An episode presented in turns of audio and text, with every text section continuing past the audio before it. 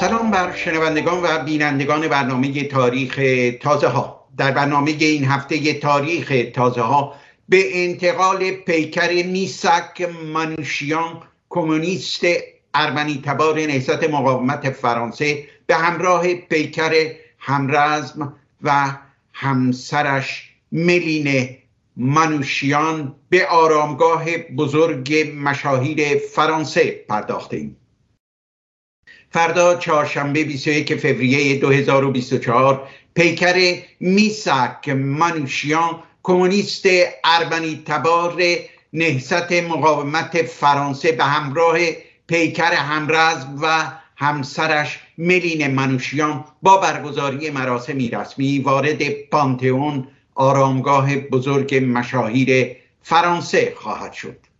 در این مراسم امانوئل مکرون رئیس جمهور فرانسه به نام ملت فرانسه به این مبارز کمونیست ارمنی تبار و همرزمان او ادای احترام خواهد کرد. میسک منوشیان زاده 1906 میلادی در آدیامان ترکیه و یکی از نجات یافتگان کشتار جمعی ارمنی ها به دست دولت عثمانی بود. او شاعر و روزنامه نگار بود. در سال 1925 به لبنان رفت و سپس در فرانسه ساکن شد.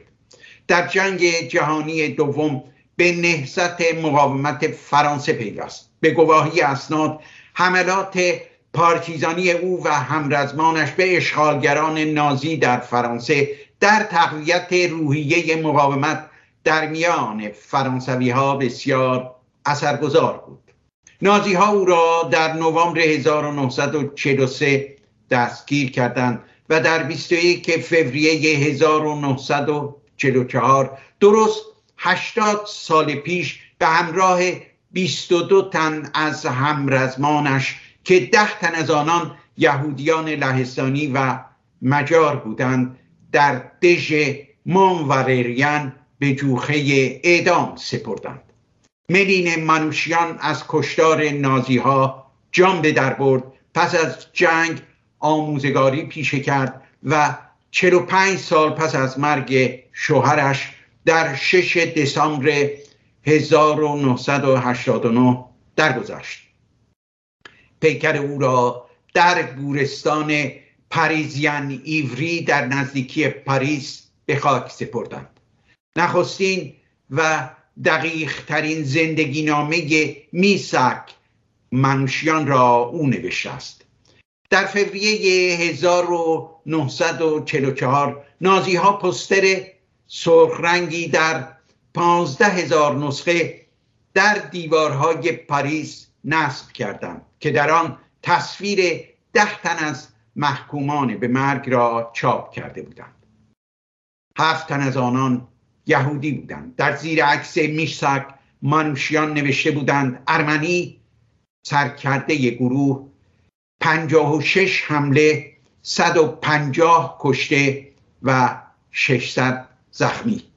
در زیر تصویر دیگران نیز شمار حملات پارتیزانی هر یک را نوشته بودند.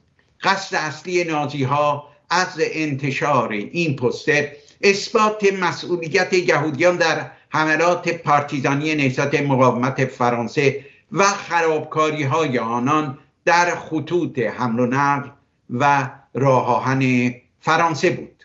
این کارزار تبلیغاتی روی دیوارهای پاریس به زیان نازی ها تمام شد. آنان با این کار میساک مانوشیان را که فرد گمنامی بود به یک قهرمان ملی تبدیل کردند. با آن پستر مانوشیان برای نهضت مقاومت فرانسه به نماد شهادت و از خودگذشتگی برای فرانسه تبدیل شد.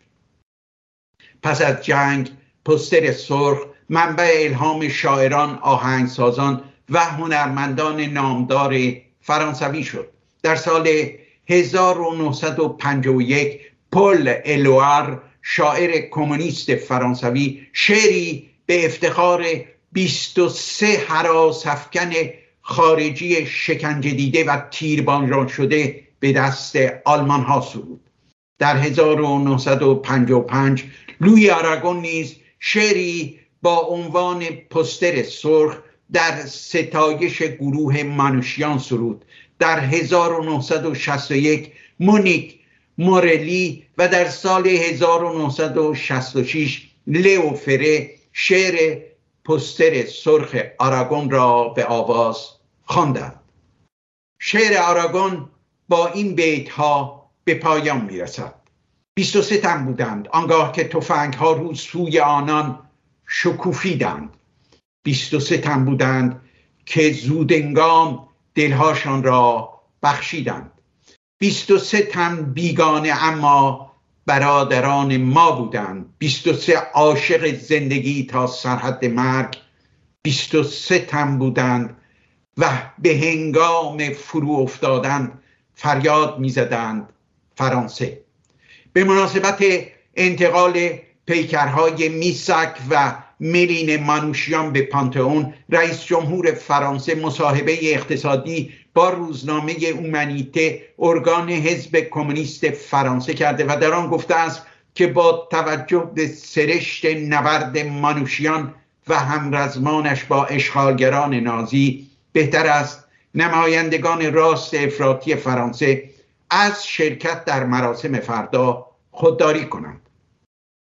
به عقیده او جریانهای راست افراطی فرانسه با اصول و هنجارهای جمهوری فرانسه بیگانند. خانم مرین لپن رهبر حزب راست افراطی اجتماع ملی این سخنان را توهینآمیز خوانده و گفته است که به هر حال در مراسم فردا شرکت خواهد کرد. حزب اجتماع ملی دنباله جبهه ملی است که رهبر آن ژان مری لوپن پدر مرین لوپن بود. گذشته جبهه ملی فرانسه برای بخشی از جامعه فرانسوی و حتی اروپاییان حراس است. حقیقت این است که چندین جنبش نوفاشیستی منبع الهام جبهه ملی فرانسه بودند. بر مردن فرانسویان به اصطلاح اسیر و تنگ کردن عرصه بر فرانسویان خارجی تبار پافشاری بر پیوند خونی و بیولوژیکی در شکلگیری ملت ستیز با اتحادیه اروپا مخالفت با حضور مهاجران به ویژه مهاجران غیر اروپایی در فرانسه دشمنی با سرآمدان فرهنگی و سیاسی و جز اینها میراث ایدئولوژیکی جنبش های نوفاشیستی گذشتن این حزب در گذشته از توجیه کنندگان حکومت ویشی و مارشال پتن بود.